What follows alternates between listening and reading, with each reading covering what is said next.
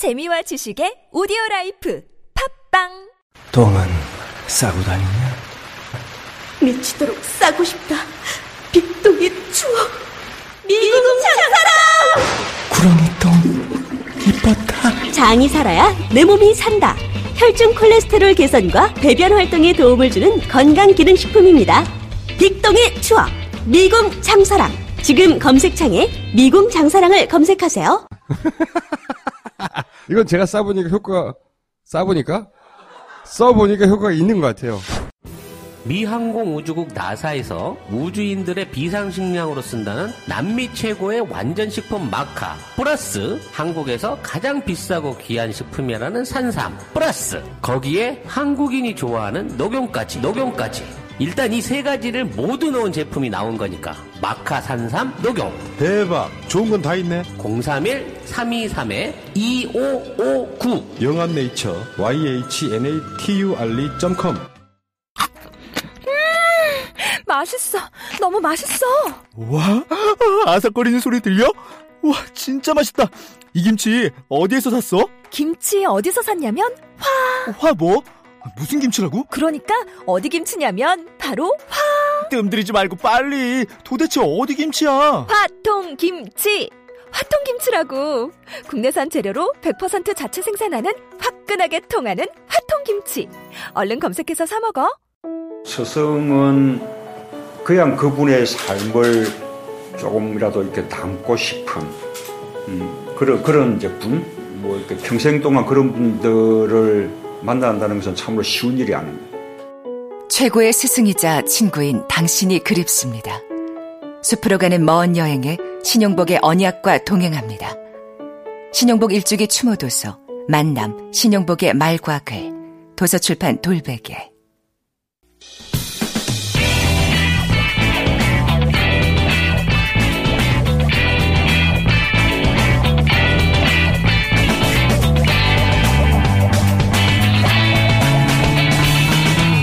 김어준의 뉴스 공장.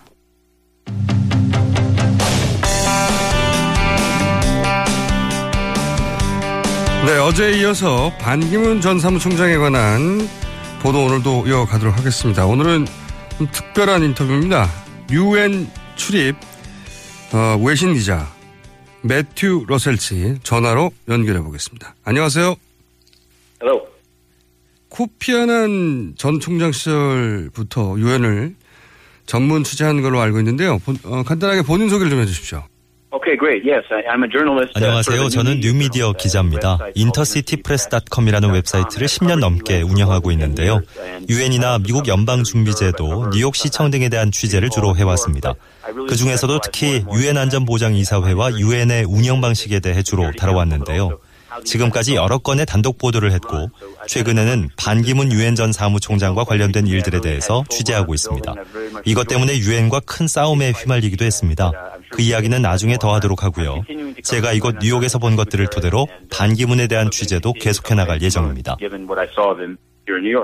그 유엔을 전문으로 취재하는 어, 독립 언론으로 어, 소개를 하셨는데 제가 알기로는 2016년에 유엔 상주 출입 기자증도 그리고 책상도 뺏긴 걸로 알고 있어요. 이게 혹시 반기문 전 사무총장에 대해서 비판적인 기사를 많이 쓴게 어, 그렇게 쫓겨나는데 영향을 줬다고 생각하십니까? 아주. 밀접한 관련이 있다고 생각합니다. 사실 반 전 총장에 대한 비판이라는 단어 대신에 여러 문이라고 하는 것이 더 적절할 것 같은데요. 예를 들면 반기문 전 총장은 유엔 사무총장직을 맡고 있는 동안 본인의 사위인 시타르트 채터즈를 유엔 산하기관 이라크 책임자와 덴마크 코펜하겐 유엔 프로젝트 지원처 지역 책임자 등 여러 차례 고위직에 임명했습니다. 그래서 제가 이 인사 발령에 대해서 유엔 측에 문의했었는데요. 그때마다 굉장히 부정적인 답변을 받았습니다. 2015년 10월이었는데요. 그때 유엔과 관련된 부패 혐의가 처음으로 제기됐습니다. 마카오에 있는 응랍생이라는 기업가와 존 애쉬 전 유엔 총회 의장이 연루된 사건이었는데요. 저는 이 혐의와 관련해서 10월에 반 전 총장과 이 사건의 관계에 대해 의문을 제기하기 시작했습니다. 그런데 그 뒤에 무슨 일이 일어났는가 하면 유엔의 브리핑실에서 다른 회의를 취재하고 있던 중에 갑자기 회의장에서 나가달라는 말을 들었습니다. 저는 갑자기 왜 제가 미팅 자리에서 나가야 하는지 몰랐는데요. 결국 한 경비원이 오고 나서야 저는 회의장을 떠났습니다. 이 일이 있고 난 뒤 2주 뒤에 저는 10년도 넘게 취재해온 유엔에서 2시간 후에 떠나라는 통보를 받게 됩니다. 8명의 경비원들이 저를 에스컬레이터 밑으로 떠밀고 길거리로 내몬 뒤에 제 노트북을 길거리에 던지고는 제 기자 출입증을 빼앗아 갔습니다. 2016년 4월에는 제 책상을 길거리에 내다 버렸는데요. 저에게는 그 책상이 단순한 책상이 아니었습니다. 다른 동료 기자들과 함께 쓰는 사무실 공간이었고 그 책상에는 반기문의 조카 데니스 반에 관한 문서를 비롯해 제가 10년 넘게 해온 취재와 관련된 파일들이 있었습니다.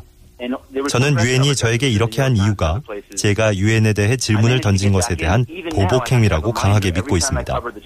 이와 관련해서 뉴욕타임스 등에도 여러 언론 보도가 있었습니다. 지금은 제가 다시 유엔에 돌아갔지만 예전처럼 유엔 총회에 대한 취재를 혼자서는 할 수가 없게 됐고 제 옆에는 항상 경호원이 따라붙습니다. 전체주의 정권에서나 있을 법한 일이고 정말 납득하기 힘든 일입니다. 어, 그리고 이제 몇 년 전부터 반기문 전 사무처의 동생이죠. 반기상 씨. 그리고 어, 그 아들 반주현 씨가 어, 입사를 해서 베트남 건물 매각을 진행한 콜리어스 인터내셔널 이 회사는 유엔과 아무 상관이 없나요? 저는 이 기소가 있기 아주 오래전부터 반주현에 대해 의구심이 있었습니다. 데니스 반이 콜리어스 인터내셔널이라는 회사에서 근무하고 있었기 때문인데요. 콜리어스 인터내셔널은 말하자면 유엔 빌딩의 임대주라고 할 수 있습니다. 유엔으로부터 임대료를 받는 회사죠. 저는 그래서 데니스 반이 콜리어스 인터내셔널에서 일하는 것이 가능한지에 대해서 유엔에 문의하곤 했습니다. 반주현 씨가 베트남에 있는 빌딩을 매각하려고 시도한 것 이전에 반기문 전 총장이 자신의 친척이 유엔의 임대주라고 할 수 있는 회사에서 일하게 했다는 것 자체에 문제가 있다고 생각합니다. 저는 이것이 전혀 납득이 되지 않았습니다. 유엔 고위직 인사의 친인척이 유엔 연관 단체에서 이익을 내는 것에 대해서 규정이 있어야 한다고 저는 주장했습니다. 저는 이미 2015년 5월에 반기문의 대변인인 스테판 두자릭 씨에게 반기문의 조카에 대해서 물어봤습니다. 사실 그뿐만 아니라 반주현 씨는 이 기소권 외에도 문서를 조작한 것 때문에 벌금을 낸 것으로 알고 있습니다. 하지만 유엔은 이것과 관련해서 그 어떤 답변도 내놓지 않았으며 유엔을 담당하는 다른 기자들은 이 사건에 대해서 취재를 하지 않았습니다. 반기문이 이 사건에 대해서 모른다고 말하는 것은 전혀 말이 되지 않으며 정말 화가 나는 일입니다. 왜냐하면 2015년 5월 15일에 제가 공개적으로 그의 대변인을 상대로 반주현 씨가 왜 반기문 전 총장의 지위를 이용해서 부동산을 사들일 수 있었는지에 대한 의혹을 제기했기 때문입니다. 반기문 총장이 그 후 이 사건과 관련해 무슨 일을 했는지는 모르겠습니다.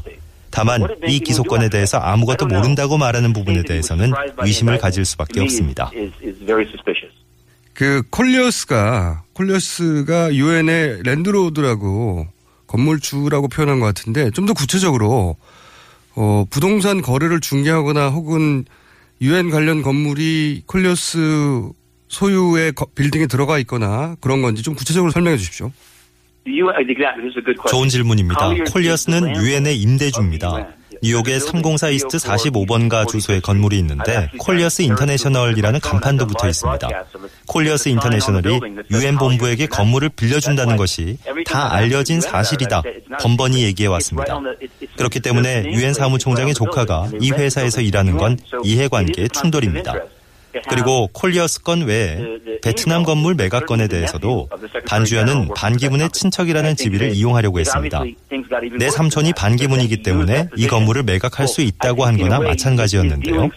실제로 기소 시점과 반주현 씨가 건물을 매각하려고 했던 시점이 딱 맞아 떨어지는 기간인 2013년 9월 24일에 반기문 전 총장은 카타르 국왕과 그 당시 노스론 빌딩 안에 있던 자신의 유엔 사무실에서 만났습니다. 저는 이 건물과 관련된 이야기가 나왔는지를 확인할 수 있게 그때 녹취 파일과 실제 미팅 기록을 받을 수 있는지에 대해서 물어봤지만 거절당했습니다. 검찰이 사건을 조사하는 데 있어서 이런 녹취 파일 등이 필요할 텐데 확보하려고 하지 않았습니다. 아무래도 상대가 유엔 사무총장이기 때문인 것 같습니다. 저는 반 전 총장이 자신의 조카가 건물 매도를 시도했는지에 대해 서 미리 알고 있었다고 생각합니다. 하지만 그 사실보다도 카타르 국왕과의 면담에서 이 사안에 대해서 얘기를 했는지 안 했는지에 대해선 꼭 알아야 한다는 겁니다. 반기문 전 총장이 실제로 언급을 했는지 저는 모르지만 완전히 불가능한 일도 아니라고 생각합니다.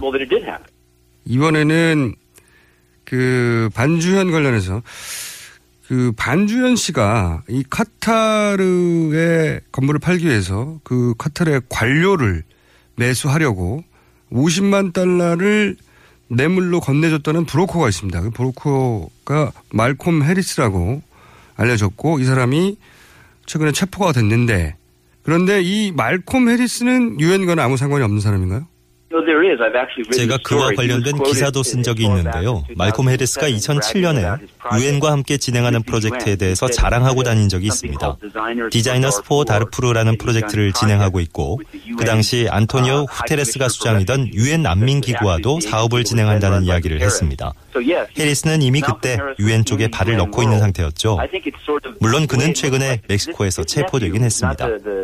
어쨌든 말콤 해리스는 자신이 유엔과 관계가 있으며 유엔과 사업을 진행했다고 얘기한 적이 있는데 지난주 금요일에 저는 유엔에 말콤 해리스와 관련된 파일을 찾아달라고 요청했지만 이것에 응해주지 않았습니다. 아, 질문에 계속 답변하자면 제가 반기문 전 총장이 유엔을 떠난 이후에 반 전 총장과 관련된 질문을 할 때마다 유엔 측에선 저에게 반 전 총장의 새로운 대변인 이도훈이라는 사람에게 문의하라고 얘기하고 있습니다. 하지만 제가 가진 이 모든 질문들은 유엔과 관련된 질문이고 반기문 전 총장이 유엔에 있는 동안에 있었던 일들입니다. 반기문 전 총장은 임기 중에도 제 질문에 제대로 된 답을 준 적이 없는데 퇴임 후인 지금은 제 질문에 대답을 더 안 할 겁니다. 그래서 유엔 쪽에서 답변을 해줘야 한다고 생각합니다. 어, 그러면 유엔 난민기구하고 일한 적이 있다고 말콤 해리스 본인 입으로 2007년에 말한 적이 있다. 그건가요? 사, 확인해 보자면 다시 한번. 그렇죠. 그 발언과 관련된 기사도 있습니다. 해리스가 자신이 유엔과 함께 진행하는 프로젝트에 대해서 자랑하고 다녔습니다. 말콤 해리스가 자기 PR을 위해서 했는지도 모르겠지만 안젤리나 졸리에 대한 언급도 했는데요. 공개적으로 유엔 프로젝트에 대해서 한 발언들이 기사로 게재됐습니다. 자, 그 다음 질문은 그러면 이제 반기문 사무총장의 이제 두 번째 남동생이죠. 반기호 씨가 미얀마의 광산 사업과 연관이 있다라고 하는 주장을 하신 기사를 읽어본 적이 있는데 이 반기호 씨가 미얀마를 방문했을 때도 유엔 delegation이 함께 했었다라고 하는 기사를 읽은 적이 있어요. 관련 내용을 좀 설명해 주세요. 네, 제가 이것과 관련해서도 질문을 던진 적이 있습니다. 아마 그래서 유엔에서 저를 싫어했던 걸 수도 있죠. 알고 보니 반기호 씨가 미얀마에 두 개의 다른 회사를 가지고 있었는데 하나는 KD 파워라는 회사였고 다른 하나는 보성 파워텍이라는 회사였습니다. 여기서 문제는 그가 유엔 미얀마에서 사업을 할 수 있게 된 것과 관련해서 미얀마 유엔 대표단으로도 기재돼 있었다는 겁니다. 이것은 명백한 이해관계 충돌입니다.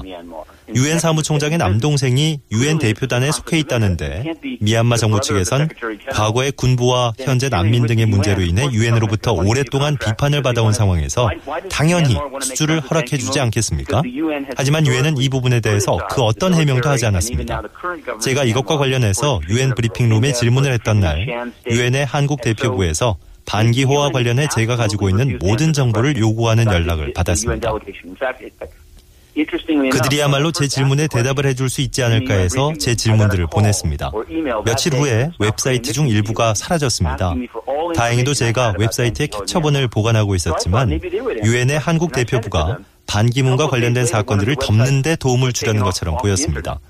형인 반기문이 유엔 사무총장인 상황에서 반기호가 미얀마 유엔 대표부의 한 명으로서 그 나라에서 사업을 한다는 건 명백히 이해관계 충돌입니다. 제가 수차례 이 부분에 대해서 질문했지만 유엔과 대변인 측은 제대로 된 답변을 하지 않았습니다. 제가 만약 잘못된 기사를 작성한 거라면 미얀마 유엔 대표단에 누가 있었는지에 대해서 말해달라고 했지만 거절당했습니다. 그 당시 반기문 아래 유엔의 미얀마 대표부에 있었으며 전 유엔 인도 대사였던 BJ 남비아와 이야기하게 해달라고 했지만 그것도 안 된다고 했습니다. 다른 웹사이트도 아니고 미얀마 산업부의 웹사이트에 반기호가 유엔 대표단 멤버라고 했던 것이기 때문에 저는 제 기사 내용이 맞다고 말할 수밖에 없고 또 의구심이 들 수밖에 없었던 겁니다.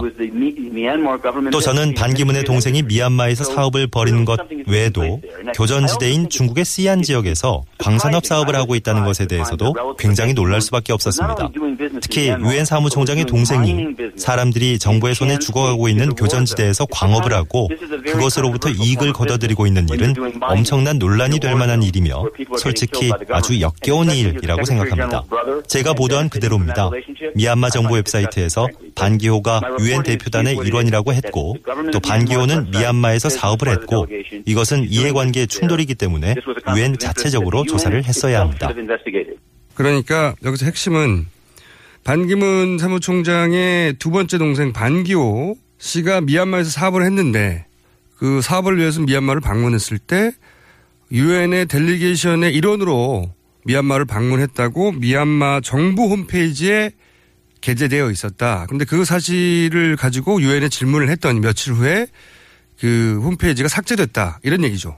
자, 그렇다면 어 조카는 카타르 투자청을 대상으로 해서 베트남의 건물을 팔려고 했고 그때 반기문 총장의 명성을 이용했다는 게 기소장의 내용인데 그런데 반기문 총장이 카타르 정부와는 특별한 관계에 있었다고 보 십니까? 네, 그렇다고 생각합니다. 이 사건이 터지기 이전에도 저는 반기문 전 총장이 카타르 정부가 지원한 비행기를 타고 다닌다는 사실을 들었습니다. 가자지구 내전 기간 중이었는데요. 공식적인 발표는 아니었지만 유엔 대사 중 한 명이 저에게 반 총장이 분쟁 조정을 하러 가는 자리에 카타르에서 지원한 비행기를 타고 갔다고 불평을 털어놨습니다. 저는 여러 차례 누가 반기문 총장의 중동 방문을 재정적으로 지원하는지에 대해서 물어봤습니다. 카타르가 후원한다는 부분을 유엔이 인정하기까지 3일이 걸렸습니다. 그래서 저는 그것이 도덕적으로 옳은지 또 최소한 이런 사실이 공개돼야 하는 것인지에 대해서 의문을 제기했습니다. 그것도 아니면 반전 총장이 자비를 들여서 했어야 하는 게 아닌지 카타르에서 이 비행을 후원받고는 그 사실을 숨기려고 했는지 수상적다는 생각이 들 수밖에 없었습니다. 그러면 안 됨에도 불구하고 반기문 전 총장이 카타르에서 지원하는 전용 비행기를 타고 다녔다는 사실을 유엔의 대사들이 알기 때문에 반기문 전 총장의 조카가 삼촌을 이용해서 카타르가 건물을 사들이도록 하겠다고 얘기할 가능성이 충분히 있다고 생각하는 겁니다. 그러니까 지금 말씀하신 내용은 카타르 정부가 반기문 총장에게 무료 제트 비행기를 전세 내줄 정도의 관계가 특별한 관계가 있었다 이렇게 주장하시는 거고 그렇다면 이 문제에 대해서 유엔 내에 조사기구가 따로 있는 걸로 아는데 혹시 유엔 내에서 이 문제에 대해 조사한 사실이 있는지 아십니까? 제가 알기로는 없고 이것은 아주 심각한 문제입니다. 그 기관에서 부정한 일이 생길 경우에 괜찮은 건지 아닌지에 대해서 조사를 해야 하는데 반기문과 관련된 이 모든 일들과 관련된 조사를 진행한 적이 없다는 겁니다. 이 조사기구가 유엔 총장의 비리에 대해서 조사를 하기는커녕 오히려 반기문 전 총장이 내부 고발자를 뒤쫓는 데 사용하는 도구가 됐습니다. 한 예로 중앙아프리카 공화국에 있는 유엔의 한 직원이 어린아이들을 상대로 강간이 있었다는 사실을 폭로했는데 가해자는 조사를 피했지만 오히려 내부 고발을 한 직원이 조사를 받아야 했습니다. 카타르 지원의 전용 비행기, 반기문 전 총장 조카의 베트남 빌딩 매각건, 반 전 총장 동생 반기호 씨가 미얀마 유엔 대표단에 있으면서도 사업을 한 점에 대해서 조사를 한 적이 없는데 만약에 조사를 진행했다면 그것을 공개해야 합니다. 예전에 태국의 잉락 친나왓과와 마카오의 사업가들에 대한 사건을 다루기도 했습니다. 그것도 반기문 체제의 유엔이 부정부패에 얼마나 소홀한지 또 모든 것이 세일즈 중심이었다는 것을 보여줍니다. 예를 들자면 한 사업가는 노예 기념관을 재정적으로 지원하기만 하면 원하는 것을 얻을 수 있었고 돈만 대면 유엔 사무부로부터 공문서든 뭐든 얻을 수 있었던 겁니다. 반기문은 돈 있는 사람을 위해 유엔을 사탕 가게로 변질시켰습니다. 반기문 가족에 대한 의혹에 대해서는 잘 들었고요. 어, 반기문 전 총장이 그런데 한국에서 아마도 대선에 출마할 걸로 지금 예상이 되는데 혹시 이 반기문 총장의 출마에 대해서 유엔에 와 있는 각국 외교관들이 어떻게 생각하는지 공식적으로는 이런 외교관들이 이제 평가를 안 하니까 이런 사안에 대해서는 혹시 사석에서나 백그라운드에서 들어본 이야기가 있는지 궁금합니다. 사람들이 공적으로 유엔에 대해서 얘기하는 것과 사석에서 이야기하는 내용에 아주 큰 차이가 있습니다. 물론 공개적으로는 유엔은 좋은 곳이며 반기문 전 총장에게 축하한다고 말을 하지만 적어도 제가 이야기를 나눠본 외교관들의 경우에는 유엔이 지난 10년 동안 크게 훼손됐다고 말합니다. 정치적으로 큰 문제는 물론 상대적으로 작은 문제라고 생각되는 부룬디, 예멘, 미얀마 등에서의 문제들도 해결하거나 중재하지 못했습니다. 반기문 전 총장은 각 당사국으로부터 존중을 이끌어내지 못했으며 그나마 이뤄낸 게 있다면 파리 기후 협약인데 이것은 반 전 총장이 없었어도 체결됐을 겁니다. 어쨌든 솔직히 말하면 유엔에서 일하는 대부분의 사람들은 이미 반 전 총장에 대해서 크게 신경 쓰지 않고 새로 취임한 사무총장에 더 집중하자고 말합니다. 저 역시 신임 총장에게 관심을 갖고 있습니다. 얼마 전에도 후테레즈에 대해서 단독 보도를 한 바가 있습니다. 하지만 유엔 내부의 대체적인 생각은 반기문이 친족 등용과 부정부패뿐 아니라 무능함으로 유엔의 격을 떨어뜨렸다는 겁니다.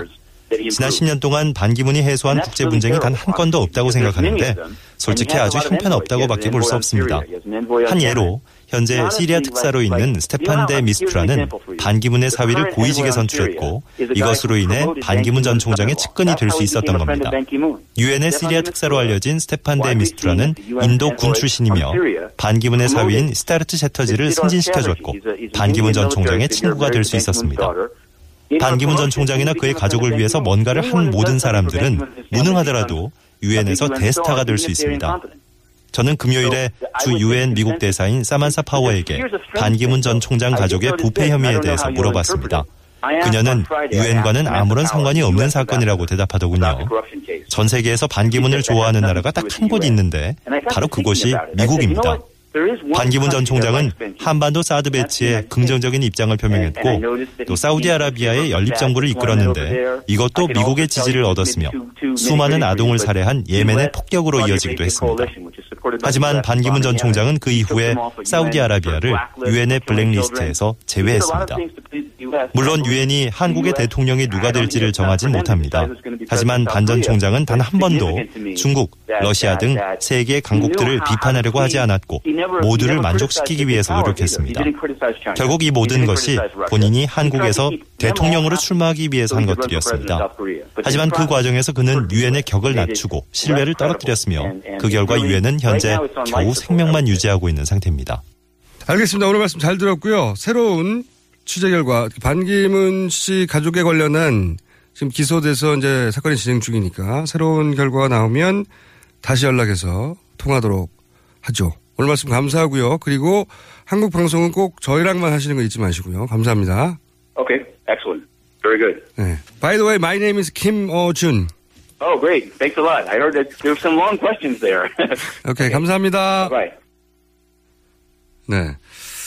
아, 인터뷰가 외국인과 사전 어, 인터뷰를 더빙한 것이고 워낙 말도 빨라서 그리고 오늘 들어보셨으면 아시겠지만 국내 언론에서는 처음 다뤄진 내용이 워낙 많았습니다. 그래서 제가 오늘 추가 해설을 좀 해야 하는데 제 해설을 듣고 나중에 인터넷으로 오늘 방송을 한 번 더 들어보시면 아마도 거의 다 이해가 되실 겁니다. 우선 매튜 러셀 씨는 자신의 매체를 직접 운영하고 유엔 특종을 많이 한 유엔 전문 미국 독립 저널리스트입니다. 우리나라의 누구랑 비교할까요? 이상호 기자하고 느낌이 비슷하다. 이렇게 보시면 되겠는데요. 어, 오늘 인터뷰한 내용 대부분은 홈페이지나 뭐 기사 혹은 유엔 대변인을 통해 확인된 것들이고 어, 이게 그냥 개인의 의견이 아닙니다. 마지막 내용은 본인의 의견 혹은 주장이라고 보시면 되겠습니다. 어, 브리핑 시간에 제가 간략 언급했었는데 어, 반기문 어, 조카. 이제는 이제 동생 부자라고 해야 되겠죠. 미국에서는 어, 조카뿐만 아니라 그 아버지 반기문 전 총장의 동생도 같이 기소가 됐어요. 그래서 이 사건이 그렇다면 그 반기문 전 총장 동생 가족들의 사기극이냐? 단순히. 아니면 반기문 전 총장이 이 어, 사기 사건을 알고 있었느냐? 혹은 더 나아가서 도움을 줬느냐 에 따라서는 사건이 완전히 달라지는 거죠. 어, 그런데 현재까지 알려진 반기문 전 총장의 입장은 이 거래도 몰랐고 그리고 유엔도 무관하다 이건데 오늘 질문은 어, 이것들을 확인하기 위한 질문들이었어요. 첫 번째 주요한 내용은 뭐냐면 어, 반기문 총장의 조카 반주현 씨가 베트남 건물을 카타르에 팔기 위해서 카타르 투자청 서류를 조작을 했는데 그건 조작하고 대신 카타르의 관료를 돈으로 매수하려고 했어요. 그런데 그 매수하려고 했던 브로커가 말콤 해리스입니다. 그런데 이 말콤 해리스는 유엔과 무관한가라고 내가 제가 질문을 했는데 말콤 해리스는 유엔의 난민기구와 일을 했다.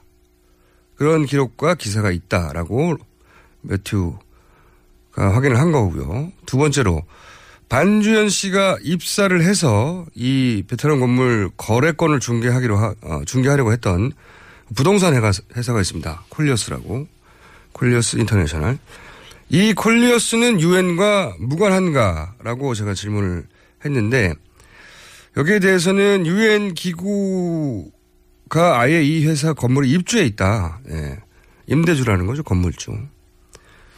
그리고 제가 추가적으로 확인한 바에 따르면 유엔 부동산을 전문으로 어 유엔 산하기구의 빌딩 임대를 대행하는 유엔의 부동산 전속 브로커입니다. 예. 그러니까 상관이 있다는 거죠 유엔과 아주 밀접하게. 큰아버지가 유엔 사무총장인데 조카가 어 이 사기 사건을 벌이는 동안 다닌 회사가 바로 유엔 어 관련 회사라는 거죠. 어 유엔 어그 산하 건물들의 임대주 우연하게도 그렇다는 겁니다. 우연하게도. 그리고 혹시 반기문 전 총장과 카트라, 카타르하고는 각별한 관계인가? 왜냐하면 이런 질문을 할 수밖에 없는 게 카타르를 대상으로 선정해서 이 사기 작업을 진행했기 때문에 그런 질문을 했더니 여기에 대해서는 반기문 전 총장이 예를 들어서 이스라엘 팔레스타인 분쟁 지구죠. 가자 지구에 갈때 어, 유엔의 돈으로 가지 않고 카타르가 무료로 제공한 전세기를 타고 갔다. 이건 팩트입니다. 카타르 왕실이 반 총장에게 전세기를 제공하는 사이다.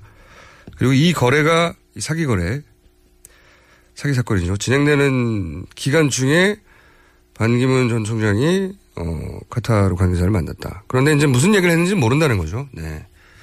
여하간 카타르의 관계는 각별하다 이런 얘기고 그 외에도 어, 반기호 씨 이제 오늘 아마도 국내 언론에서 처음 나온 얘기 라고 저는 알고 있는데 이 조카 사기 사건의 반기상 씨 말고 또 다른 남동생입니다. 제가 알기로는 반기문 전 총장의 가족이 오남 이녀로 알고 있는데 또 다른 남동생 반기호 씨가 미얀마에서 사업을 하는데 그 사업을 한국 기업 KD 파워와 보생 파워텍이라는 회사에서 미얀마 사업을 하는데 여기까지는 뭐 문제 없을 수 있는데 그런데 이 남동생이 미얀마 정부의 홈페이지에 하면 네. 이 기자의 주장이 아닙니다. 미얀마 정부의 홈페이지에 하면 유엔 사절단의 일원으로 왔다고 기재되어 있었다. 어, 반기문 사무총장의 동생이 사기업 소속으로 사업을 하는데 왜 유엔 사절단으로 미얀마 홈페이지에 등장을 하느냐라고 이 문제 제기를 했더니 며칠 후에 이 홈페이지가 삭제됐다는 이야기죠. 예. 근데 다행히 이 홈페이지를 아카이브를 저장해 뒀다고 합니다. 저도 봤는데 관련 내용이 있습니다. 참고로 반기호 씨는 2013년 말까지 KD파워의 해외 영업 담당 대표 이사였고 그리고 그 이후로 2013년 11월 말부터는 보성 파워텍의 부회장으로 재직한 것으로 제가 확인했습니다. 요약을 하면 반기문 전 총장의 조카 사기 사건으로 국내에 알려졌고 미국에서는 반기문 전 총장 동생 부자의 사기 사건으로 알려진 이 사건에 대해서 반기문 총장은 이 사건도 아예 모르고 유행과도 상관없다는 입장인데 이 매튜리우 기자의가 취재한 바, 확인한 바들 그리고 기사나 문서나 홈페이지에 의하면 가족과 유엔과 관련된 흔적들, 정황들이 매우 여러 군데서 나타난다는 거죠. 네. 앞으로 집중 검증되어야 될 사안이라고 보고요. 마지막으로 이제 유엔의 외교관들이 비공식적으로 반기문 총장에 대한 평가 혹은 출마에 대해서 뭐라고 하느냐. 이것은 이제 공식 확인된 바가 없고 유엔 외교관들이 워낙 공식적으로는 그런 말을 안 하니까 이 기자가 확인한 것인데 그 확인한 것을 저희가 재차 확인할 수가 없어서 어 그냥 의견이라고 하겠습니다. 마지막 부분은 어 메투리가 취재한 내용이나 어 메투리 기자를 통해 전해진 의견들이라고 보시면 됩니다. 그 앞에 내용들은 확인한 내용들이고. 개인적으로 한 두 가지만 더 보태자면 반기문 조카 사기 사건으로 국내 알려진 반기문 조카 반주현 씨가 이제 카타르 투자층의 서류를 조작을 하거든요. 가짜로. 근데 우연하게도 반기문 총장의 아들 반우연 씨도 카타르 도하은행에 근무한 경력이 있습니다. 아주 우연하게도. 네. 우연이 너무 겹치죠. 네. 카타르 도하은행에 반기문 총장의 아들도 근무한 적이 있다. 네. 그리고 카타르 도하은행의 최대 주주가 이 사기 사건의 대상이 된 카타르 투자청이에요. 네. 우연하게도. 네. 우연이 많습니다. 그리고 이제 이 거래를 전혀 몰랐다고 하는 반기문 전 총장의 어, 입장에 대해서 어, 이해가 개인적으로 안 가는 부분이 있는 게 뭐냐면 어, 이 조카가 사기극을 진행하는 2년간 성환정 회장과 반기문 총장은 만났어요. 그 사이에. 그 성환정 회장이 자기 회사의 운명이 걸린 그 거래였단 말이죠. 그 거래가 성사되지 않으면 회사가 망합니다. 실제로 법정 관리에 들어갔고요. 그 회사가 성사되지 않으면서. 그리고 미국의 기소장에도 보면 천여 명의 직원이 어 걸린 그러니까 회사의 생사가 걸린 사건을 처음부터 사기로 기획했기 때문에 이 사건은 대단히 엄중하다. 해서 뭐 이 사건에서 만약에 유죄가 나면 60년 정도 날 아주 중대한 사건으로 다루고 있습니다. 미국에서는. 그런데 그렇게 회사의 운명이 걸린 거래를 본인과 굉장히 친한 반기문 총장의 조카 그리고 반기문 총장의 동생이 고문으로 있는 자신의 회사에서 진행하고 있어요. 근데 그 기간에 만났는데 반 총장한테 이 거래에 대해서 한 번도 안 물어봤다는 얘기죠. 만약에 반기문 총장의 설명대로 하자면.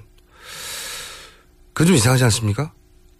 자기 회사 운명이 걸린 거래를 조카가 하고 있는데 큰아버지한테 그 거래에 대해서 한 번도 안 물어봤다는 건 성, 성 회장이. 자, 이 사안은 저희 뉴스공장이 계속해서 독자적으로 취재 가겠습니다. 네. 여기까지 하겠습니다. 동결 건조로 영양소 손실을 최소화한 아로니아 분말. 들어보셨어요? 우리 농장 아로니아 분말은 전라북도 김제에서 직접 수확한 100% 국내산 무농약 아로니아로 만들었습니다. 눈에 좋고 피부에 좋고 혈액순환에 좋은 우리 농장 아로니아 분말. 뛰어난 항산화 작용으로 노화를 방지하고 면역력을 높여 건강을 지켜줍니다. 명절 선물로도 아주 좋아요. 네이버에서 우리 농장 아로니아를 검색해보세요. 한글도 남보다 빨리 깨치고 참 똑똑했는데 갈수록 실력이 뒤처지는 것 같아 걱정이에요. 혹시 초등학교 교과서 본 적 있어요? 어려운 어휘가 너무 많아요. 학교에서는 어휘 개념을 하나하나 설명해 줄 시간이 정말 부족하잖아요. 그럼 어떡하죠? 내 아이의 어휘만큼은 내가 책임져야죠. 어휘 공부의 정성. 초등어휘 3천, 초등어휘 5천. 검색창에 초등어휘 3천을 쳐보세요. 출근할 때 보고 싶고 듣고 싶은 게 너무 많죠? 하루 딱 5분. 이제 듣고 싶은 목소리로 사장님처럼 브리핑 받아보세요. 출퇴근하실 때 관심 있는 것만 짧게 요약해서 브리핑해드리는 나만의 음성 비서. 27조 브리핑 이어링이 있습니다. 앱스토어에서 이어링을 다운로드하세요. 아주 사소한 것까지 브리핑해드립니다. 나만의 음성 비서. 27조 브리핑 이어링.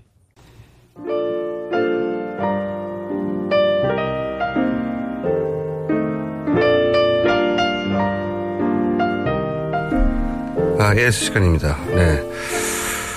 어, 외신 인터뷰에 대한 반응이 많네요. 네. 저기 기사를 오래전부터 알고 있었고, 네, 기사를 읽어왔어요. 네, 그래서 사건, 반기문 총장이 귀국하자마자 인터뷰를 잡았습니다. 네. 김호준에게 박수를 보내주시고, 그리고 한상규 사장님에 대해서, 어, 너무 대단하다는 반응들 많네요. 이분들, 이분 굉장히 고생했는데, 저도 버티신 게 이게 보통 일이 아니었다고 봐요. 한 개인이. 그리고 아마도 영원히 밝혀지지 않을 수도 있다는 상황에서도 버틴 거군요. 그게 대단한 거죠. 이게 곧 몇 년 지나면 끝날 일이다. 라고 생각하지 않았었는데도 못했다는 거. 박수를 또 보내드립니다. 네. 개포동행 472번 버스 뉴스 공장 나오고 있습니다. 네. 472번 버스 개포동행 기사님 감사합니다. 앞으로도 계속 고정해주세요. AS였습니다.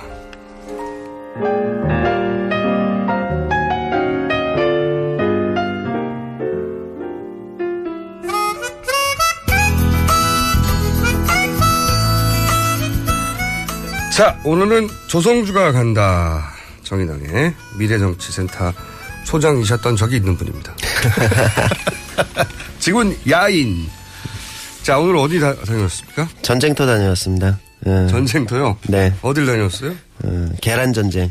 지금 뭐 아, 계란 전쟁. 계란 때문에 서민들이 지금 난립니다. 지금 난리. 한 판에 만 원이 넘어간 것까지 제가 들었는데 그때 얼마까지? 예, 뭐 13,000원짜리도 나오고. 13,000원이요? 예. 심지어는 15,000원짜리도 있다는 얘기가 있습니다. 15,000원. 한 판에? 네. 30개. 예, 30개 한 판에. 거의 3배 가까이 올랐네요? 예, 그러니까 적게는 두 배에서부터 많게는 세 배까지도 있다고 하는데요. 최근에 뭐 여러 가지 예든지 조류 인플루엔자, 그러니까 AI 때문에 닭들이 살처분되면서 이제 이게 올랐다. 이게 이제 일반적인 얘기인데 계란이 하도 오르고 이제 설을 앞두고 있다 보니까 더 문제거든요. 음. 그래서 지금 정부에서 미국 계란을 이제 수입까지 하게 이르렀습니다. 어. 미국 계란을 수입하는 거는 저는 난생 처음 듣는 이야기인데. 처음이에요. 이게 처음 수입하는 겁니다. 네. 일단 슈퍼에서 만난 시민들 목소리 한번 들어보시죠. 어떤 말씀들을 하고 계신지. 예. 아니요, 전 아니야. 서른 개짜리가 안 보여요? 서른 개짜리가. 한 팔짜리 서른 개가 어떤 거예요, 이거? 아닌데? 없는데? 없다고요, 지금. 다 나갔죠. 이렇게 매진 해놨잖아요. 매진 해놨잖아요. 아침에 1인 두 판으로 해서 다 나간다고요. Oh my God. 명절 들어가는데 그게 제일 걱정이죠. 계란 안 들어가는데 그거 많이 쓰는데 이게 서민 상품이잖아요, 그리고. 이 과연 이게 맞는 가격인지 그게 의심되는데요. 좀 걱정되죠. 가격이 많이 올랐네요. 지금 여기 홈플러스에는 한 8,000원 정도고요. 시장에는 뭐 11,000원, 12,000원. 아, 그러니까 뭐 살라니까 좀 마음이 저기 하네요. 가격도 또 가격이지만 아직은 안 좋다고 지금 알고 있거든요. 먹기가 좀 끓이면 그런 거 있어요. 애기 반찬에는 계란이 많이 들어가는데 계란을 안 살 수가 없는데 비싸니까 고민되긴 돼요. 야, 저도 계란을 굉장히 좋아하는데. 이, 이게 가격이 3배 정도 되면 진짜 네. 부담이 되거든요. 지금 이게 이제 우리가 이제 보통은 이제 마트나 시장에서 이제 우리가 소비자들이 이제 계란을 사는 가격 자체도 이제 올라서 문제지만 이게 이제 단순히 계란 가격이 우리 집에서 오른 것만이 아니라 계란이 들어가는 이게 많잖아요. 빵, 음, 많죠. 제과, 제빵, 그다음에 이제 식당을 하시는 분들. 계란말이. 그렇죠. 계란말이. 계란 찜. 계란찜. 지금 그래서 식당들에서 계란찜 이게 계란이 너무 비싸지니까 계란찜을 순두부로 바꾸고 있대요. 어. 네. 근데 이게 말이죠. 한 국가에서 계란이 모자란, 국가 단위로 계란이 모자란다는 건 이게 쉽게 발생할 수 있는 일이 아니거든요. 그렇죠. 이런 일이 사실 들어본 적이 없어요. 국가 단위에서 계란이 부족해서 외국에서 계란을 수입한다는 거는, 야 좀 이따 짚어보겠지만 이제 그 미국 계란을 600만 개 정도 수입할 예정인데 들어올 때 정부가 이제 항공료도 지원하는 거예요. 아, 정부 차원에. 네. 박근혜 대통령이 지금 직무 정지 상태지만 총리 대행이 있잖아요. 그렇죠. 황교안 네. 총리 대행. 제대로 안 돌아간다는 겁니다. 기본적인 것도. 그렇죠. 네, 전혀 안 돌아간다는 거예요. 그런데 지지율은 계속 올라가고 있어요. 황교안 총리. 그 지금 이제 이게 자영업자분들도 굉장히 타격이 심한데요. 자영업자분들도 한번 만나봤습니다. 한번 목소리 들어보시죠. 집은 계란이 한 하루에 한 15판씩 쓰거든요. 근데 어마어마한 가격이잖아요. 근데 저기 안 쓸 수는 없고 속상하지요. 비가 또 너무 막히고. 네, 너무 답답하고. 네, 가격도 너무 많이 올라니까 부담이 너무 많이 가네요. 메뉴마다 계란은 다 들어가 있어요. 김밥에도 들어가고요. 덮밥이든가 뭐 라면에 나오든가 다 들어가 있거든요. 근데 라, 저게 계란값이 너무 비싸고 부담이 많이 되네요. 그렇지요. 자산은 안 할 수는 없고 근데 이거 뭐 남는 것도 없고 계란이 올랐다고 뺄 수는 없잖아요. 야 이게 워낙 큰 뉴스가 많아가지고요. 네. 잘 안 다뤄지고 있는 건데 평상시라면 이거 하나만 가지고도 모든 언론들이 질타했을 내용입니다. 네. 지금도 뭐 언론들이 이제 기사를 쓰고 있긴 한데요. 아무래도 이제 정치권 뉴스가 이제 워낙 많다 보니까 네. 좀 상대적으로 가는데 지금 이제 탄핵 소비자들 특검 대선이 합쳐졌잖아요. 그렇죠. 하나만 가장 많은 하나만 해도 근데 이 세 가지 네. 어마어마한 사안이 합쳐지다 보니까 웬만한 뉴스는 다 묻혀버려요. 예. 근데 이제 소비자들이나 자영업자들 이제 골목에서는 이게 이제 가장 큰 또 이슈 중 하나인 거죠. 이 계란 문제가 특히 설이 다가오고 있기 때문에 더 날린 것 같아요. 근데 AI가 AI가 이건 진짜 오래 전부터 듣던 얘기 아닙니까? 그렇죠. 조류 인플루엔자 정말 오래 전부터 듣던 이야기고 다른 나라도 다 있는 이야기고 근데 다른 나라에서 이게 닭을 어 폐사를 해가지고 국가 단위로 계란이 부족해서 수입하는 다른 나라에서 수입한다는 사례는 들어본 적이 없어요. 그 우리가 지금 없어요, 이번에 이제 일본이랑 비슷한 시기에 AI가 발생했단 말이에요. 예. 일본이랑 그런데 일본은 이제 이 90만 마리를 살처분했어요. 우리는 3천만 마리. 그리고 그 3천만 마리 중에 산란계 그러니까 이제 계란을 낳는 닭이 2,300만 마리예요. 어마어마하네요. 그러니까 그 정도면 보통 어떻게 보면 전체 대한민국에 있는 산란, 그러니까 달, 어, 달걀을 낳- 낳는 어, 닭의 3분의 1을 살처분했다는 얘기거든요, 지금. 3분의 1을요. 근데 여기서 약간 미스테리가 있습니다. 어, 기존에 AI가 나기 전에 뒤에 이제 더불어민주당의 김현건 의원 인터뷰를 들어볼 필요가 있는데요.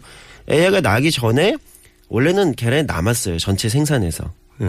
소비되는 게. 한 25% 정도, 15%에서 25% 예. 남았다는 거예요. 근데 지금 30%가 준 거잖아요. 예.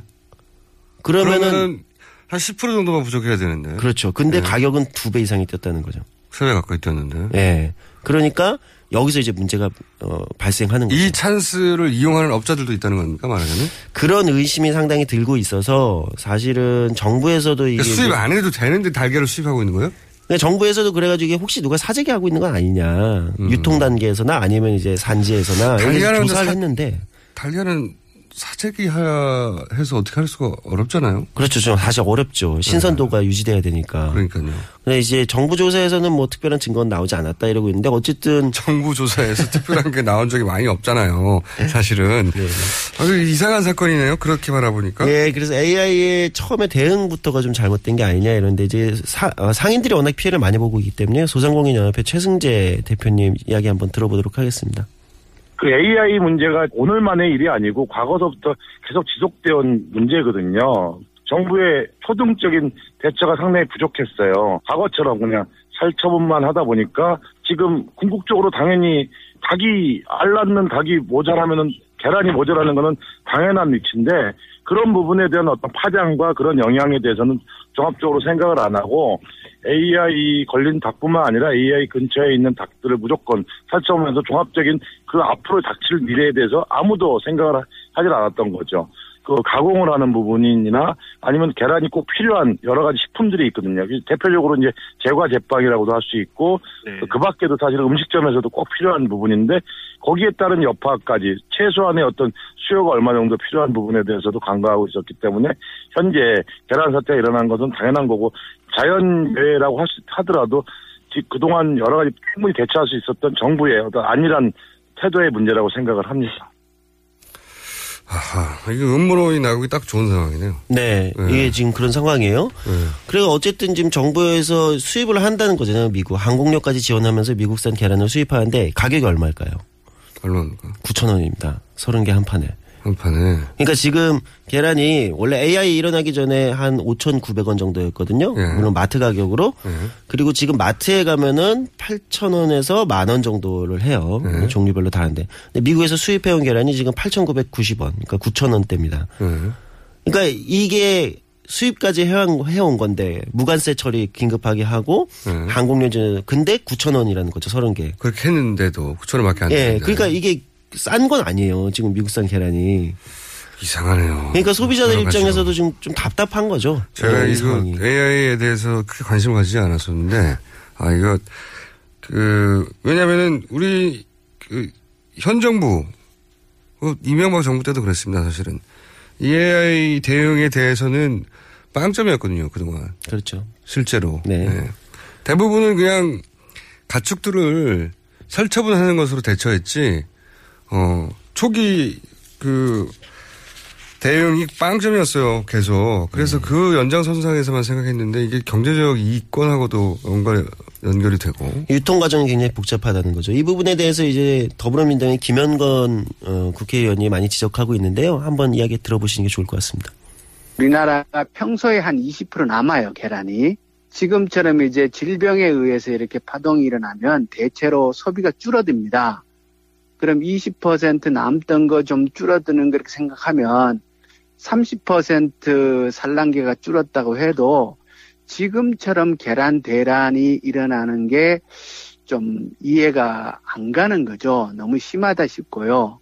그래서 그 원인이 어디 있는가 살펴보면은 우리나라는 지금 그 계란이 수집상들에 의해서 절반 이상 유통이 돼요. 지금 이런 AI 파동을 계기로 해가지고 수집상들하고 어, 이 사이에서 일부 사재기가 있는 게 아니냐라는 이런 의심도 좀 있고요. 지금 이제 미국에서 계란이 수입돼 온다 그러니까 그쪽에 그 계란 유통 방식이나 통관 과정이나 또 항공 운송 과정이나 이런 부분에 있어서 어떻게 하는지 그리고 국내에 들어와서 또한 유통기간은 며칠로 잡고서 유통을 시킬지 이런 걸 지금 꼼꼼하게 살펴보고 있는 중이에요. 음, 뭔가 나올 수도 있을 것 같은데요. 네, 그 유통 과정에 대한 문제는 이제 지금 더불어민주당의 김현건 의원이었는데요. 유통 과정의 문제는 굉장히 많이 지적이 되고 있어요. 이게 음. 이제 어 농가 그러니까 계란을 산지에서 어, 직접 이제 생산하는 그 수보다 수집상이랑은 유통업체 수가 더 많다는 얘기도 있습니다. 아 그렇군요. 네. 원래 유통 과정에 복마전인 상품들이 굉장히 많은데 그러면 이제 대부분의 이익을 그 이 중간 유통상들이 먹는다는 얘기죠. 네. 그런 얘기고 있는데 지금 또 유통상 유통하시는 분들은 이제 본인들도 피해자다 뭐 이렇게 얘기는 하시는데 네. 이 부분이 있는데 유통 과정에 대한 문제는 오래전부터 지적이 되었는데 흥미로운 것은 이 계란 유통 과정 문제점을 이제 식약처가 2015년 11월에 청와대 민정수석실에 이 유통과정 문제에 대해서 문제점을 지적하는 보고서를 보고한 바 있다는 겁니다. 우병우 민정수석한테. 당시에는 예, 우병우 민정수석 시, 있을 때죠. 음. 그러니까 이게 왜 계란 유통 과정을 우병우 민정수석에게? 예, 그러니까 민정수석실에서 왜 이걸 보고받았는지는 잘 모르겠는데 어쨌든 당시에도 이제 지적했지만 사실 그 이후에도 유통 과정에 대한 이제 대책은 없었죠. 그러면서 음. 중간에 AI가 이번에 나오면서 더 문제가 발생했다 이렇게 볼 수도 있는 거거든요. 이게 물론 그 어, 정부 대응이 미흡하고 네. 지금 어, 환경화 대응 체제가 제대로 잘 안 돌아가서 그렇다고 생각해 버리면 간단한데 갑자기 우병우 민정수석도 나오고 갑자기 아, 이 정도로 이렇게 가격이 오를 일이 아니다. 유통 과정이 과거로부터 문제가 있었는데 작년 재작년 말에 민정수석실 보고도 했다 그러니까 뭔가 알아보고 싶은 생각이 좀 구체적으로 뭔가 있을 수도 있겠다는 생각, 없을 수도 있지만. 예. 그래서 어쨌든 대책은 보고는 됐지만 식약처 방안대로 대책은 세워지지 않았고 그 사이에 이제 AI가 터지면서 이제 문제는 더 심각해지고 있는 것 같습니다. 어쨌든 지금 뭐 미국 계란 오지만 유통 과정이나 위생 문제 이런 것도 따져볼 게 많고요. 어, 앞으로 이게, 이게 장기화 되면 농가에도 피해를 많이 줄 거다 이렇게 걱정하시는 분들도 많습니다. 그래서 이 부분은 우리가 좀 꼼꼼히 따져볼 필요가 있을 것 같습니다. 그걸 넘어서 혹시 뭔가 없는가. 한번 따져봐야 되겠다. 네. 왜냐하면 아주 미세하고 작은 영역에서도 해먹기에 끊임없이 노력해 왔었거든요. 네. 자, 자, 지금까지 조성주가 간다. 어, 네. 정의당 전 미래정치센터 소장님이었습니다. 저는 김호준이었고요. 내일 다시 뵙겠습니다. 안녕. Thank you.